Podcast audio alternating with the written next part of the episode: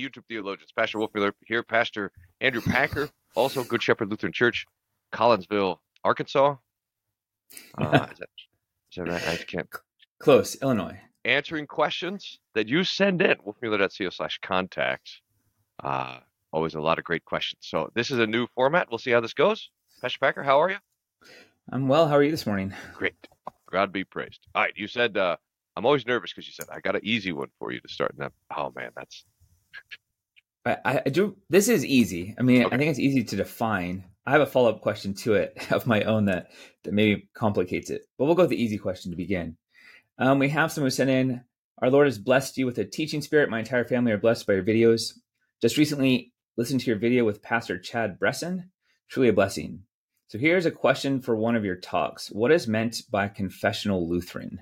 Hmm. Um, so he just started going, it looks like, um, for last four years to a, a confessional Lutheran church that was pretty far away, but has found one about half half the distance, about 30 minutes from their house. Um, but that's what he wants to know. When they say, What do you mean by confessional Lutheran? How should he answer? He generally responds, uh, A church that holds the Book of Concord and thus a closed table. But he thinks it'd be a great benefit if you would discuss this title or category of Lutheran along with the theological diversity within the LCMS. Thank you. That's a great question. So I think he's right, by the way, the answer. So when we say confessional Lutheran, we're talking about the confessions. Uh, so the word confession, by the way, is a biblical word. It means to speak the same way. And we normally uh, use it in two ways the confession of sins, which means we speak the same way about ourselves that God speaks. I'm a poor, miserable sinner. And then the confession of faith, which is normally um, the, the doctrine of the scriptures uh, as confessed by the church. And we normally use the Apostles' Creed, Nicene Creed, Athanasian Creed, or the, the, the Lutheran confessions come to themselves, they come to us as and present themselves as confessional documents. In other words, here's what the church has rallied around and believes. So in 1580, they they gathered together these 10 documents and said, these documents are definitional of the church's confession. And and we hold to that and we believe it and we rejoice in it. That these are a right exposition of the scriptures.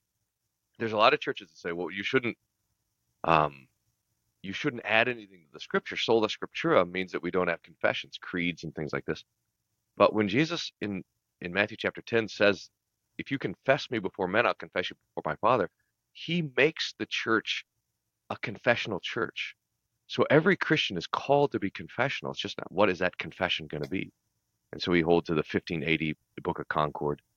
There's a lot of old fights about that. Like I was in Denmark a couple years ago, and all those um, Scandinavian countries never received the Book of Concord. They never received the Formula of Concord. There's some, I can't, I can never remember. I think it's Christian the second or something, the king of Denmark, whose sister was married to one of the confessors uh, who wrote the formula or who accepted it, and she sent his her brother a copy of the Formula of Concord, and he burned it because he says we just need the Augsburg Confession and the Small Catechism.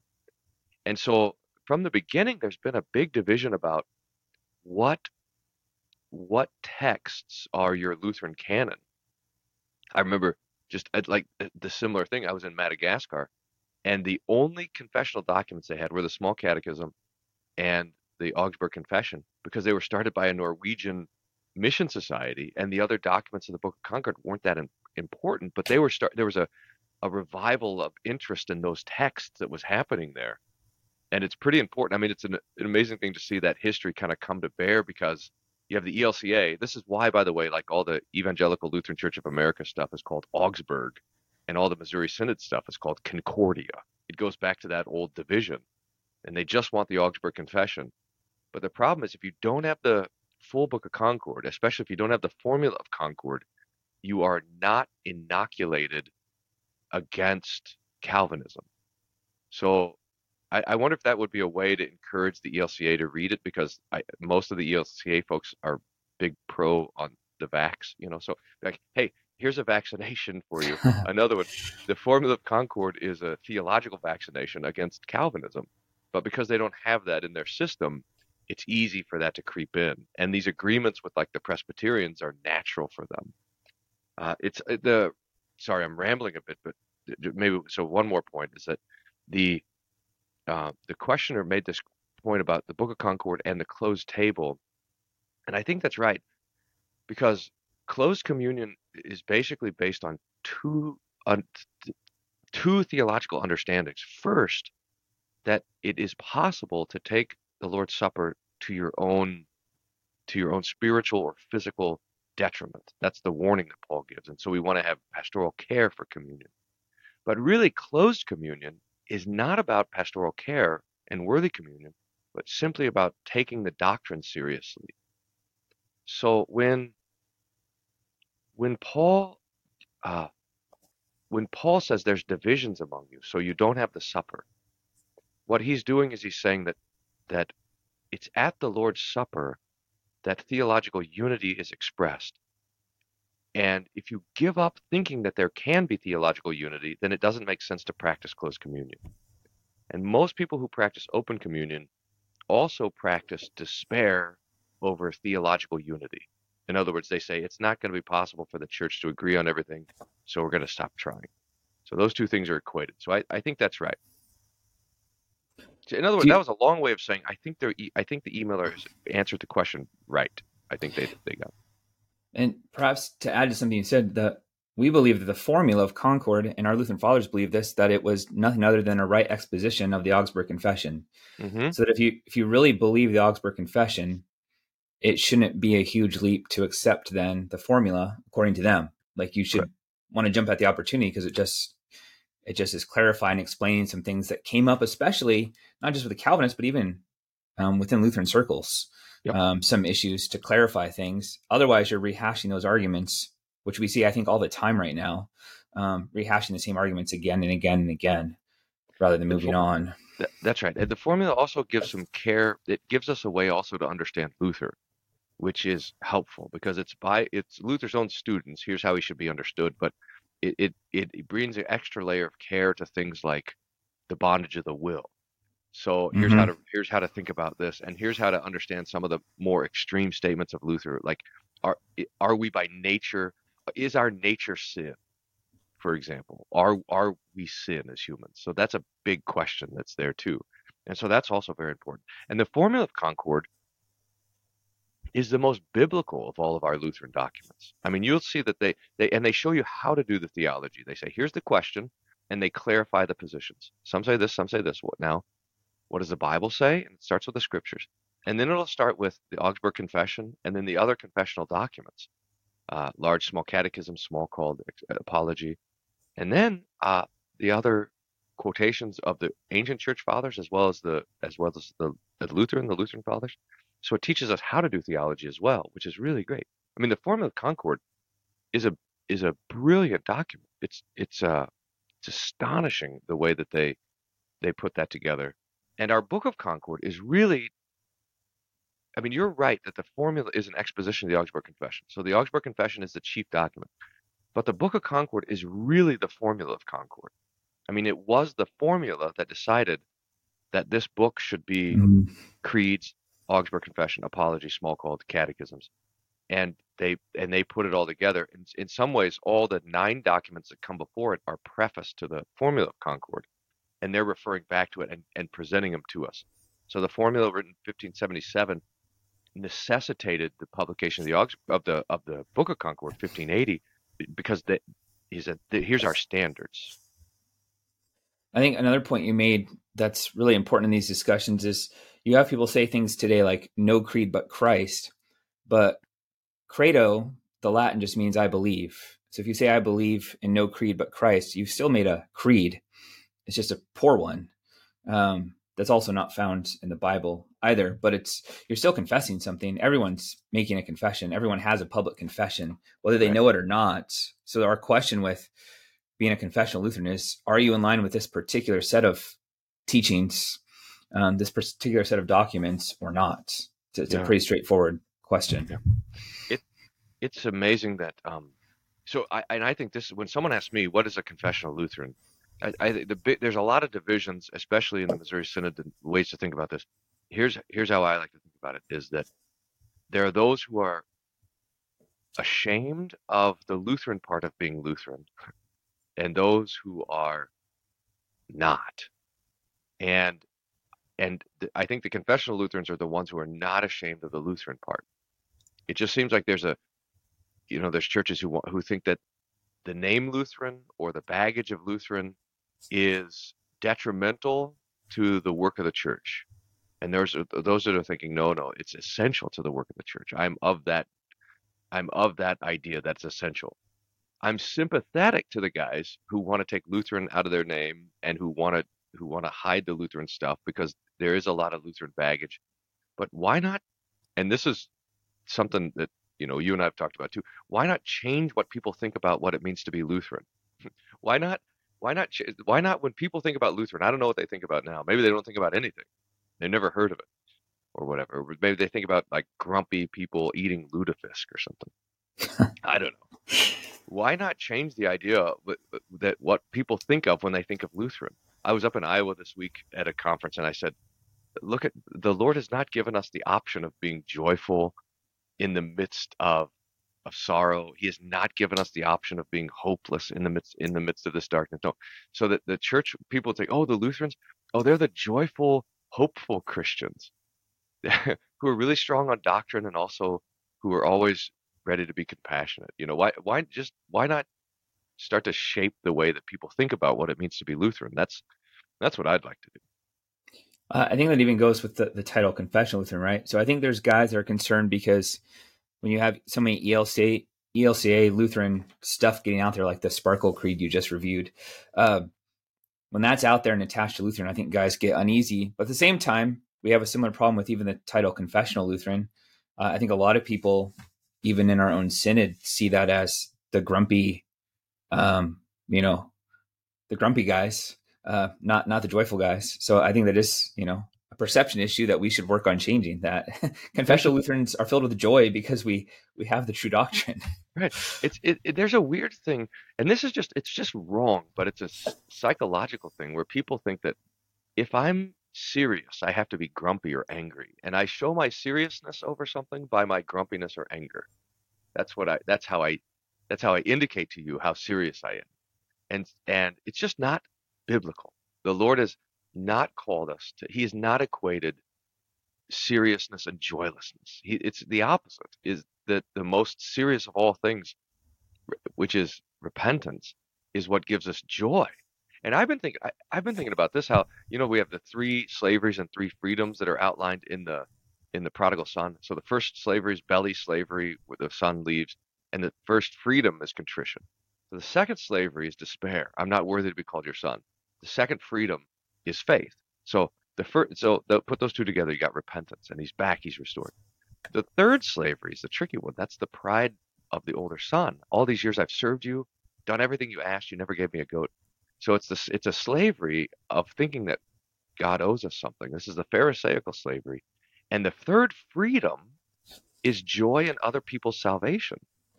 Because it turns out in the parable that like we don't know if the goat or sorry the if the if the lamb was happy in being found. We don't know if the coin was happy in being found. We don't know how the prodigal son reacted when he when the father scooped him up.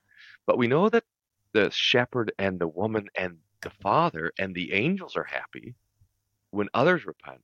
And so the angelic joy is the joy of other people's salvation. And the lord is calling us to this kind of expansive life of joy knowing that god is not only my savior but your savior and the savior of my family and friends and neighbors and also of my enemies even the people that i'm not sure should be saved he's also saves them. And that joy there's a freedom in the joy of that salvation. So so there's an a there's a there's a slavery in in grumpiness. And we gotta we pro- we gotta work on that. I think Chesterton summed it up nicely when he said, "Angels can fly because they take themselves lightly." Um, right? And i think reading chesterton's a good antidote for some of that because he's filled with wonder right? Um and maybe if we're filled with more wonder over salvation over creation over these things uh there's there's not a lot of room for grumpiness if you're filled with wonder over all of these things. And i think that was kind of chesterton's point. If you take yourself too seriously uh you're not really filled with the wonder and joy that that the lord's given you and all of these gifts. Here's Pastor Packer trying to start the Lutheran uh, version of the Chesterton Society. Let's do it. Good. All right. The the next question. This one. These last couple have just come in this week. Um, this one's about the difference between conviction of sin and accusation. Uh, can you explain the difference between being convicted of sin by the Holy Spirit versus being accused of sin by the devil and how this plays out in the Christian walk? Hmm. That's a wonderfully insightful question. Um, the maybe the answer is, can we do it this way? That uh, there's a the accusation of sin and conviction of sin is in the moment the exact same, but it has a different source, cause, and end. Uh, so that the Holy Spirit would convict us of sin uh, for two reasons. Number one, so that we could repent of our sin and rejoice in the Lord's forgiveness, and so that we would fight against sin and try to serve and bless the neighbor instead of hurt and harm them by that sin.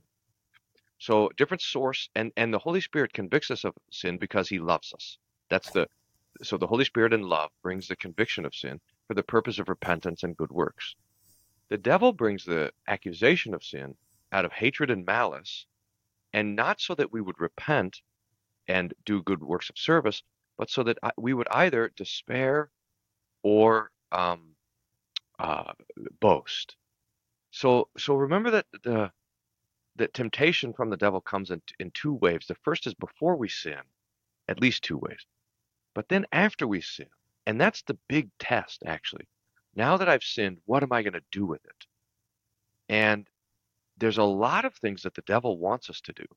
He wants us to hide our sin so that it festers and it starts to mutilate the conscience. Or he wants us to um, boast in our sin, not be ashamed of it at all. So he's always pushing us to pride or despair over our sin. Or I think there's another tactic of the devil is that he tries to minimize our sin so that we go back to it over and over again. He tries to get us caught in habitual sin, looping sin. Oh, look, nobody was hurt. It's fine. Uh, you won't surely die. That kind of thing.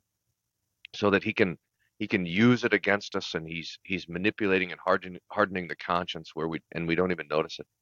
And this is the purpose of the this is the devil's purpose with our sin.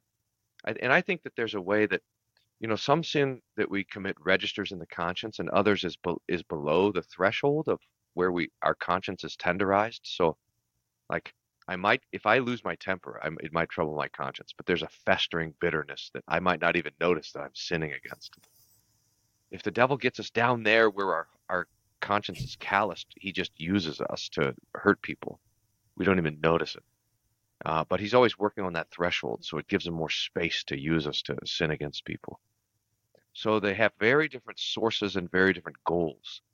But when you're in the midst of it, like, oh, I've sinned, it's very difficult to tell did that come did that conviction come from the Holy Spirit or did it come from the devil? And in a way it doesn't matter. It doesn't matter. Like the devil could show us our sin, and there's there's all these great Luther quotes about this, where he thanks the devil for showing him his sin. Because when the devil shows us our sin, he is showing us a sin that's died for by Jesus.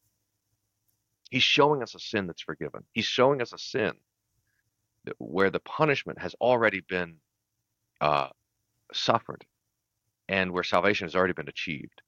So we could, even if the devil is the one who's accusing us of our sin, we can receive it as a gift from God. So in the midst of it, we don't know the difference, but in the midst of it, we don't need to know the difference. We know that if I see my sin, if the Lord is letting me see my sin, it is for the purpose of of repentance and love. And so we can have that that confidence that it doesn't really matter if it's the devil doing it. We could we can receive it as a gift from the Holy Spirit. Yeah, I, it's as you said, similar to temptation and testing, right? The Lord tests our faith to strengthen our faith, and the devil tempts us to destroy us.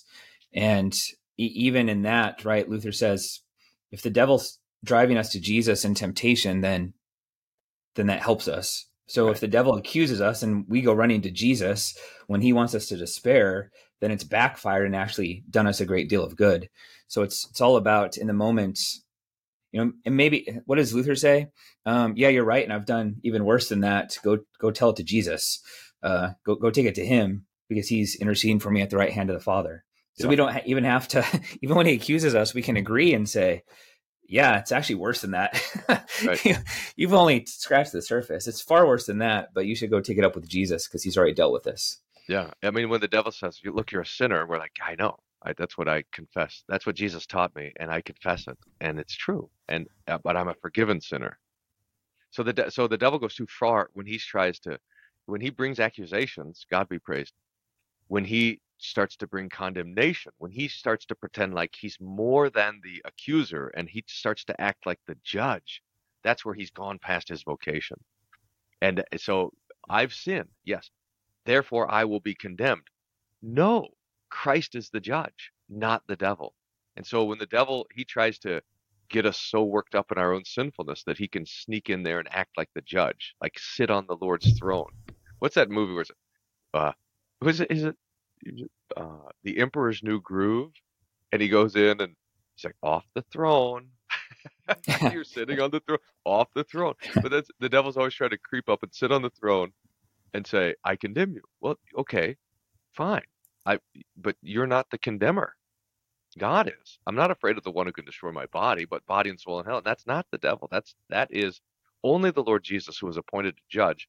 And so uh and so we let him uh, we let the Lord be the judge. We can't we can't let the devil steal that vocation. And when we're convicted by the law, um, we were just talking about confession a moment ago. Um, when we're convicted by the law and we confess that God's right, right? We say, "You're right about this. I'm wrong. I sinned." Um, and when the devil accuses us, we can still confess and say, "You were right about that." But here's here's the rest of the picture, which I think is why right? If we if we have scripture memorized, there is no no condemnation for those who are in Christ Jesus. If we have, if we have the take the scripture to heart, and when the devil comes with his accusations, we can can, can use them to our advantage rather than have to suffer under them. Yeah, that's right. I, there's one more thing that occurred to me is that it could be, uh, uh, a, one of the ways that I mean, the, the questioner could also be wondering, what if the accusation that I feel is wrong? Like, how do I know? Like, mm. say I'm being accused of sin or I feel guilt in my conscience, but I'm not sure that it's actually that I've done something wrong. Like, I got an email this morning that said, uh, "You sin," Mm-hmm. and it was so it was, it was accusing me of sin. And now I got to sit here and say, okay, now is that the Holy is that a gift from the Holy Spirit? It, it is a gift from the Holy Spirit, but I got to say, is that right? Is that is that something? Have I done something that I need to repent of or not? And now I have to judge that by the scriptures. So the devil would bring false guilt, guilt over things that are not sin. That's his business, actually. He, he's trying to transfer guilt onto good works and confidence onto sin. So he wants me to feel good about my sin and bad about my good works. And so, and and you, and it doesn't seem like that would be such a tricky thing, but it is. Like I, I remember one time I did a good work. It was like I managed to do a good work once, and all hell broke loose. And I'm like, wait a minute, this is not how I grew up. My parents taught me if you're good in church, you go to McDonald's. You know, you get rewarded for good behavior and you get punished for bad behavior. But the devil is trying to flip that all around. And so you get punished for good behavior. All hell breaks loose when you do something decent. So, uh, so it's always that flip. So I always have to go to the scripture and say, is my guilt right? Because I because it, ha- because it has to align with the Ten Commandments. So the Ten Commandments calibrate the conscience. They make sure that the conscience is functioning in the proper parameters. And so and so that's one of the ways that we can also dis- um, distinguish between the two because the devil will want us to feel bad. I, I remember someone was telling the story about the guy who was he was cheating on his wife, so he went and bought a uh, like a Ford Prius. In other words, he he he did he didn't have guilt over adultery. He had guilt over his like carbon imprint, right? And so you do the act of atonement by getting an electric vehicle, and and that's the way. So the, and that's a kind of extreme example, but the devil's always doing this for each one of us. That we we feel bad for the things we shouldn't, and we don't feel bad for the things that we should. So we, we always are going back to the scriptures to let the Spirit work through the Word, especially the Ten Commandments, to do that work. Yeah, I think that's a great summary.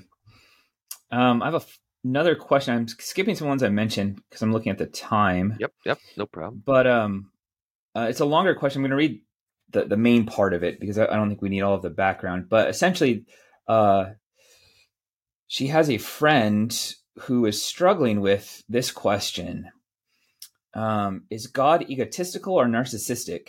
If all He made us for was to worship Him, we have to have another reason to be here. Um, so that's that's her friend's struggle. Uh, what would you tell her? There is one of the beauties of our Trinitarian theology is that there is a way for God, who is wonderful and above all, who is the most glorious and exalted thing in all of the universe, who is the creator of all of creation, and who is wonderful beyond our imagining and worthy of worship from everyone. There's a way that our Trinitarian theology lets God also be about the other in eternity. So that the Father in eternity is defined as Father of the Son. In other words, the Father who should be of himself is not essentially even of himself, but of the other, his son. And the son is pleased to be not, uh, you know, all these, these other gods are not Father, Son, and Holy Spirit, but just they stand alone. They're just by themselves. But the son is of the Father. And the Spirit is proceeding from the Father and the Son. And so there is this love and and conversation and even giving of gifts from Father to Son and Son to Father and Father and Son to Spirit and Spirit to Father and Son that exists even before creation. So that so that God is now when creation comes now continues to be defined as love in the act of giving. So that worship and this is how there's a there's a beautiful way that Philip Melanchthon, in the Apology of the Augsburg Confession, defines worship in this way. He, he talks about the worship of the law and the worship of the gospel. The worship of the law is to give to God the things he demands. The worship of the gospel is to receive from God the things that he gives. And this is how God desires to be worshiped that we receive from him uh, his good gifts.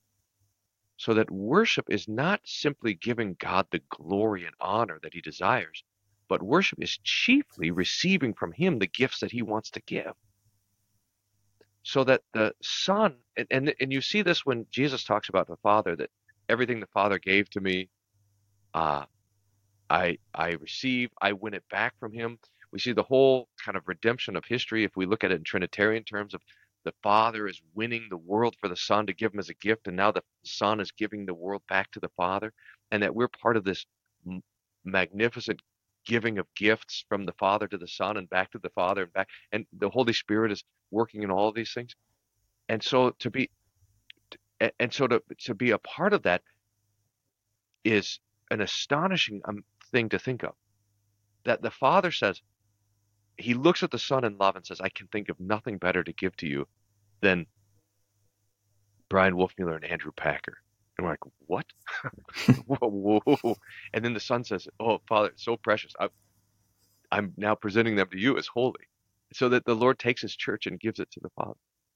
So that, and and it, and I'd just say, if that, so that is worship, is that we receive from the Lord that which he gives. But it, I think it goes even further in the sense that that the Father and the Son and the Holy Spirit did not remain then distant from us, but actually come. The Son humbles himself for us men and for our salvation, comes down and into our own, shares in our flesh and blood so that he can partake in our death, so he can destroy him who has the power of death, so that the Lord is now with us according to our humanity in order to serve us. And this is the the worship that we receive from him that when we see Jesus washing his disciples' feet, which is just a getting them ready for him dying on the cross, this is this this heavenly picture of here's what God does for us. So we, we could just maybe kind of summarize like in, in eternal life, who's going to be washing whose feet? Are we going to be washing the feet of Jesus? Is that our eternity? Or in a way, is Jesus going to be washing our feet. That's the that's the worship of eternal life. Now, again, I not literally. I don't think we have dirty feet in the resurrection, but this is it: is that eternity is the worship of receiving the Lord's blessings from Him, saying Amen to His gifts. I was thinking as you were talking about uh, Paul Gerhardt's wonderful line, "Love caused your incarnation. Love brought you down to me." Uh, if if we understand creation, redemption, and uh, sanctification, the three parts of the creed, as being gifts of God's love, it changes the conversation. Um, that our worship, any praise we give, is in response to to the love that's already been given. Um, or as Augustine said, like the Lord created out of love to have objects of love.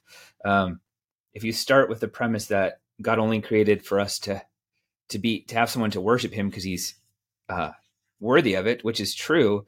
But if, if you start with the premise that's the only reason He created us, then you kind of miss the entire biblical story. Um, and, and also, if that was true, if it was just because He needed someone to worship Him, then He would have wiped out the Israelites and us like long ago for being pretty, pretty, pretty poor and pathetic at doing doing it the way He's commanded us to.